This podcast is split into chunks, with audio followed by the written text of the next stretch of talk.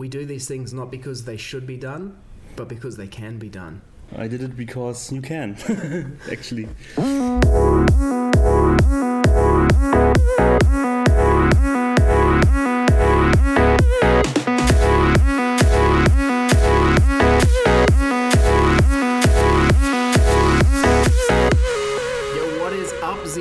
It's your boy Josh Wolfe coming at you live from Sweden, and I'm here with Patrick and Cornelius. Guten Tag, meine Herren. Hi, Josh. Thanks for being here in Sweden with me. Happy to be here. Yeah, and you guys created a Node-RED client for Zeebe, so I wanted to talk a little bit about Node-RED home automation. It's the future, IoT. Am I right? Absolutely, yeah. Yeah, and you guys are both into like home automation and stuff? A little bit, yeah. We're both fans of Node-RED, which is just this amazing, very simple platform for building home automation flows. It's pretty popular among the do-it-yourself kind of people, as it allows you to very easily model some flows by visually connecting some nodes on the canvas. Awesome. Yeah. Flow-based programming. Yeah, I was at Camp JS a couple of weeks ago, and people were big on it there. Oh, really? Okay. Yeah, running JavaScript on little microcontroller devices and using Node-RED. But I mean, if you're going to get serious about it, you got to take it to massive scale, right? Kubernetes in the cloud plus IoT with Zeebe. Yeah, sure. I mean, the nodes we wrote are also connectable to Camunda Cloud because it's ready for this already. But we are not actually there yet, so we're going to look for support more stuff from the Zeebe Node client. Yeah, and I was like looking at it and thinking, it's one of those things where it's not, we do these things not because they should be done, but because they can be done. Yeah, that was the initial idea. I did it because you can, actually. Yeah, it's amazing when you think about it, what kind of use cases this allows, basically to bridge the gap between workflow automation at scale, for instance, using Camunda Cloud, and IoT or home automation use cases, right? If you use Node-RED and those nodes that Paddy wrote, it's very easy to bring those two worlds together. And then if you have interesting use cases, I don't know, if you can have a sensor in your brick and mortar shop. Every time the door opens, it triggers a workflow instance in Zeebe, in Camunda Cloud, right? And you can take it from there. It's pretty powerful if you think about it. Yeah, and both you guys, we all work at Camunda, right? So maybe you could just introduce yourself and say, you know, what you do at Camunda so people can have a sense of who you are. Sure, yeah. My name is Cornelius, and I'm a director of engineering at Camunda. I'm working with the Camunda Cloud team on the prototype that we just launched last week. And Paddy is... How long have you been at Camunda, Cornelius? Well, I started 2018. Okay. Paddy is here way longer than me. 4.5 years now, actually. I saw different teams. I started in the BPMN team, then worked a bit in CoWIMO, and now I'm a front-end developer in the Operate team. Okay, so you're working with the visualization layer for Zeebe. That's right, yeah. Cool. And did you start as Director of Engineering, Cornelius? I started as engineering manager for the CoWIMO team. Okay. And then as we grew, there was the need for more structure, and I was asked to step up. Awesome. CoWIMO is the Camunda Web Modeler, right? That is the origin of that name, yes, exactly. Yeah, I wondered where that came from. I was like, CoWIMO, what a weird name, but it kind of makes sense. It used to be called Cawego, right? Yeah. And then for copyright reasons or something like this, we needed to switch to a new name. Cawego? Like, who has the copyright on Cawego?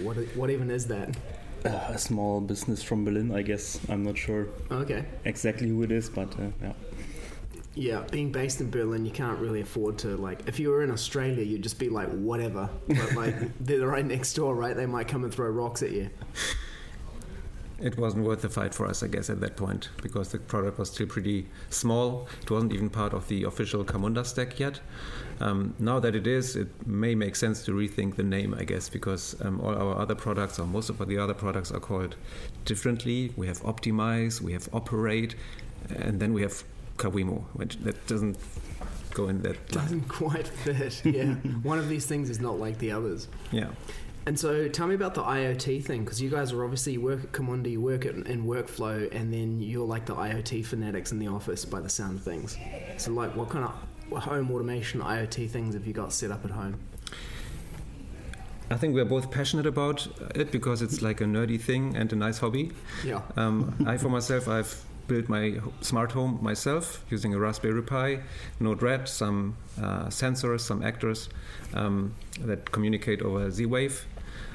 So when I come home from work, for instance, and I open my door, the light automatically turns on. It's like living in a fridge, in a sense. There is also an alarm system that knows whether I'm at home and not. It sends me push notifications to my Apple Watch whenever there is movement detected while I'm not there, or the door opens, but it shouldn't. Has it ever happened? It just happened like last week, and I was freaking out for a second, but turned out it was only my robot vacuum cleaner that was causing some movement. Lucky you don't have it hooked up to the lasers, huh? Yeah, exactly. Yeah. Robot vacuum cleaner. Okay. Is that IoT enabled as well? It is in a way. So you can trigger it with Alexa, for instance. I haven't found a use case to hook it into my Node-RED application yet, but maybe that's something I could think about. Like the system already knows when I'm leaving my home, and that could automatically start the vacuum cleaner, right? Okay, so it doesn't vacuum it while you're there. You're like, yeah, exactly. Hey, be quiet, I'm doing something. Yeah. Okay, cool. And how about you, Patty? What do you got set up? Yeah, at home I have all my lights connected through a wave system called Zigbee, and it's communicating over the air. And I have several buttons at the wall which are also communicating over Node-RED. So if I push a button in the bedroom, all the lights in the living room go off, for example, or something like that. A button? How retro.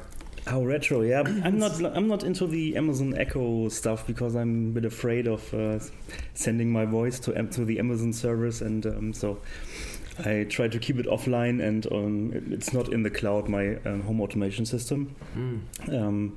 I don't know. I feel a bit safer like this if it's not connected to the outside world.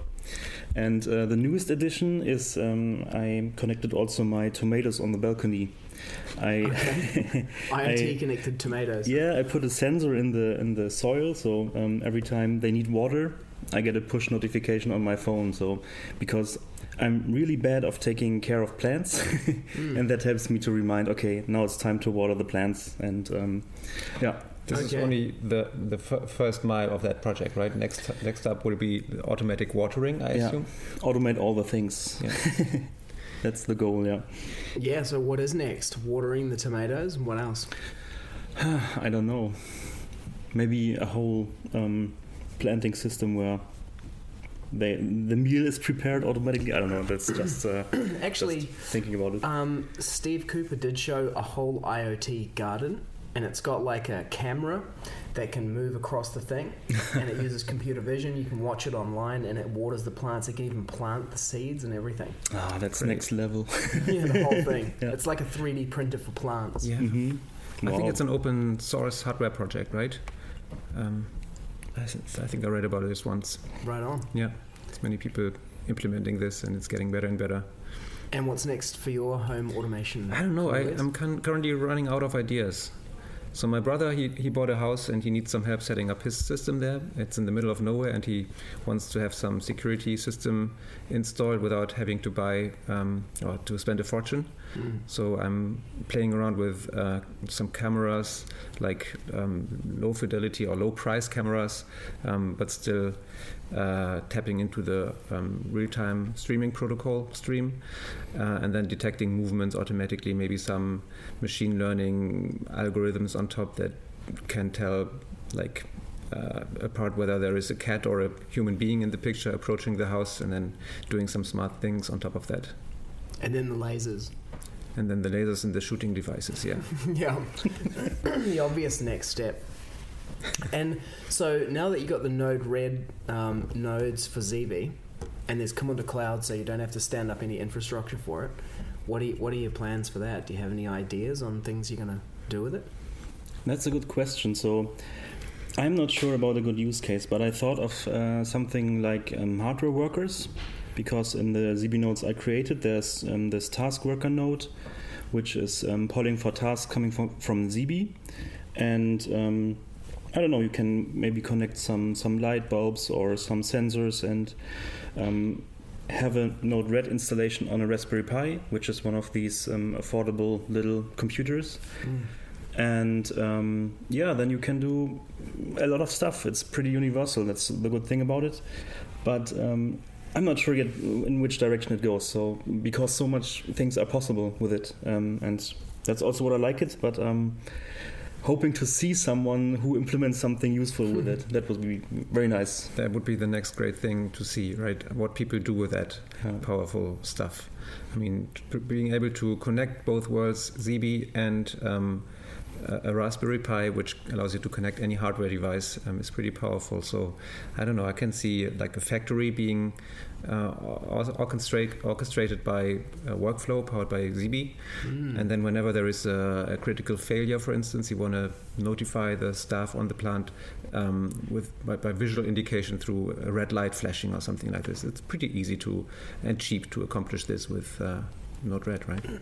Right, like if the fire alarms go off, unlock all the doors, send an email notification, SMS, like you could build workflows like that, couldn't you? Easily. What I like about Node-RED is that it's pretty easy and you are able to do rapid prototyping very quickly. So if you want to try out things, it's just connecting the dots basically, and then you're ready to go. So I think for that prototype matter, it's the right decision. So trying things out is a good idea. Yeah, I never did anything with Node-RED. I've seen it.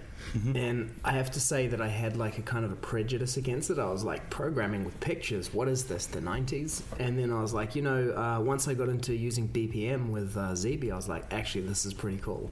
Mm-hmm. Like you instead of going through this impenetrable code and having to trace the execution and reason in your head about what does this thing do, getting out some paper and basically drawing it yourself, you just look at it and it's right there. Yeah. But so now I'm like, okay, here's BPMN, which does that, and then you've got this Node-RED thing. Like, what's the overlap or the difference between the two of them? Yeah, that's a good question. I think, first of all, the audience is completely different. So BPMN is obviously more industry-oriented. It's a standard for expressing workflows. Of course, you have some sort of workflows in Node-RED as well, and they are also visually connected through nodes and edges. But it's not BPMN based, first of all, so it's not standardized. It's just, it has in common that it's like a connection of nodes and edges. And probably it's also intended for short-lived processes. So you want to trigger something. When my motion sensor sees motion, then I want to switch on the lights, right? And then this use case is over, as opposed to real workflows that are BPMN driven, where you would have long-running processes that start when an order is placed in an e-commerce system and are only ended when the order is fulfilled, like the package has been delivered, which can take like days or even weeks, sometimes even months. Okay, so you could have your like business processes running in BPMN, and then when they hit some kind of hardware, like you could. How would you do that? Would you put like a service task in a BPM diagram, and then that actually triggers a Node-RED flow? Is that how that would work? For instance, yeah, that's how you could do it. So the Node-RED would actually orchestrate the hardware down on the hardware level at the executor. Mm-hmm. Okay. So once you have used the Zeebe nodes that Patty wrote in Node-RED, you can place them anywhere on the canvas, and they will basically take control once a certain event is fired in Zeebe. And that could be, for instance, a service task where the process is currently pending. So this service task needs to be completed, and you can then basically complete it within your flow of Node-RED. And back in the day when IPv6 was kind of first getting sort of socialized into the community, it was like, we're going to have enough IP addresses for like everything to have an IP address, like your phone, your washing machine, your fridge, they're all going to have one. And they're still saying, oh, we're going to reach peak IP, addresses, and they just released a few million extra ones. But once they do get IPv6, 5G, that's the other one that they reckon is going to create like massive connectivity for many devices, then Zeebee's like the obvious thing, right, for massive streams of event streams of data to be channeling through so that you can like process it, make decisions based on it, that kind of stuff. I guess so, yeah. Yeah, you can also have a full army of Raspberry Pis which has each an IP, and then have a cluster of hardware workers who are triggering something or taking care of something or measuring something, and yeah, there are many possibilities. The old Beowulf cluster of IoT devices. Used to be a meme on Slashdot. Anytime anything new would come out, it would be like, what about creating a Beowulf cluster of them? Yeah, and so what's next for this Node-RED library? Is there anything more that you got planned for it, or...? So right now I'm a bit on testing, so I want to make it a bit more stable. And right now you can actually use this task worker node, but you can also do it the other way around. You can start a workflow instance from within Node-RED. There are also nodes for that available. It's like your door opening on the shop, right? Mm-hmm. Yeah, exactly that one. What else can you do? You can just send messages or start messages. That's also possible. And the next thing I have planned is to have an deploy workflow node, so that you can take the BPMN file from somewhere and connect it inside of Node-RED with this Zeebe node, and then it triggers a workflow deployment if something changes, or if you upload it to GitHub or to somewhere else. That would be the idea. Okay, and you've basically covered everything, right? Because that's pretty much the I.O. for Zeebe, is like service task workers, publishing a message in. Deploying a workflow. And creating a workflow. Yeah. That's it. There's only 4 things. It's pretty simple, yeah, huh? Yeah. It is, yeah. Yeah, I would love to see the community catching up on these nodes and like contributing feedback, at least maybe even code, and share what they are doing with it. That would be awesome, yeah. And so how can people get their hands on this? So you can get the Zeebe Node-RED package through Node-RED, through the App Store of Node-RED, if you will. Okay, it is an App Store, huh? Yeah, it's basically like allows you to add nodes to your palette. So all you need to do is go to the App Store and type in Zeebe, and you will find the Zeebe nodes there, right there. Click on install, and you're good to go. Cool. And if people want to give feedback or like ask questions, what's the best way to do that? Oh, I think GitHub is a nice starting point. So whenever something is wrong, just create an issue or put in a pull request if you are able to solve it already. I think that's a good place to give feedback. Awesome.